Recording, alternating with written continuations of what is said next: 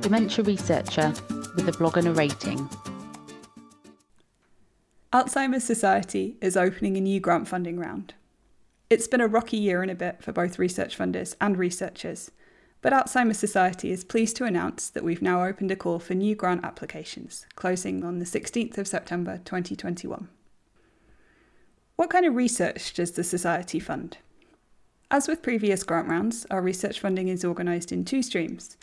In both streams, we will consider research related to any type of dementia and associated conditions. Biomedical research. This includes, but is not limited to, preclinical, clinical, and translational work, brain tissue research, discovery and validation of biomarkers, neuropsychology, symptom management, and clinical trials. Care, implementation, and public health research. This includes, but is not limited to, research related to the five goals of our dementia research roadmap prevention, maximising benefits, quality of life, enabling the dementia workforce, and quality and inclusivity of care. This research can be done through primary data collection or secondary analyses and should be focused on the needs of people with dementia, their families and informal carers, and or professionals working in the field. What kind of grants are available? In this round, we'll be funding the following types of grants. PhD studentships. Applications need to be made by the prospective supervisor and can be with or without a named student. So if you want us to fund your PhD, the first step is to contact the institution you'd like to host you or the supervisor you want to work with. Clinician and healthcare professionals training fellowships. These are for professionals working in dementia clinical or health services who want to work towards a higher research degree, usually a PhD. However, Unlike our PhD studentships, you can apply directly to us rather than going through a supervisor. Clinical training partnerships.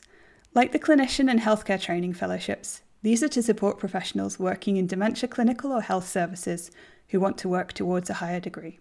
However, this grant is for institutions who want to support two or three fellows at a time, and the application should be made by someone working at that institution. Research fellowships. These are for postdoctoral researchers who want to demonstrate their potential to be an independent researcher. As a guide, you should be looking to apply at this level if your PhD viva was in the last five years. Senior Fellowships. These are for researchers who want to build on an established track record in dementia research. You'll need to be a minimum of five years from your PhD viva to apply at this level. Project Grants. These larger grants are for established researchers who want to carry out world class dementia research.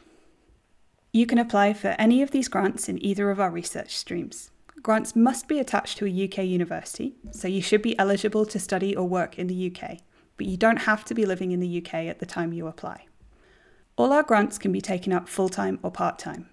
If you're applying for a full time grant, senior fellowships last four years and all other grants last three years. Part time grants can last longer than this.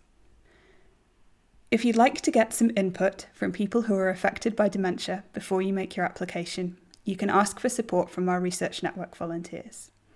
All members of the Research Network have personal experience of dementia, either through living with dementia or through caring for someone with dementia.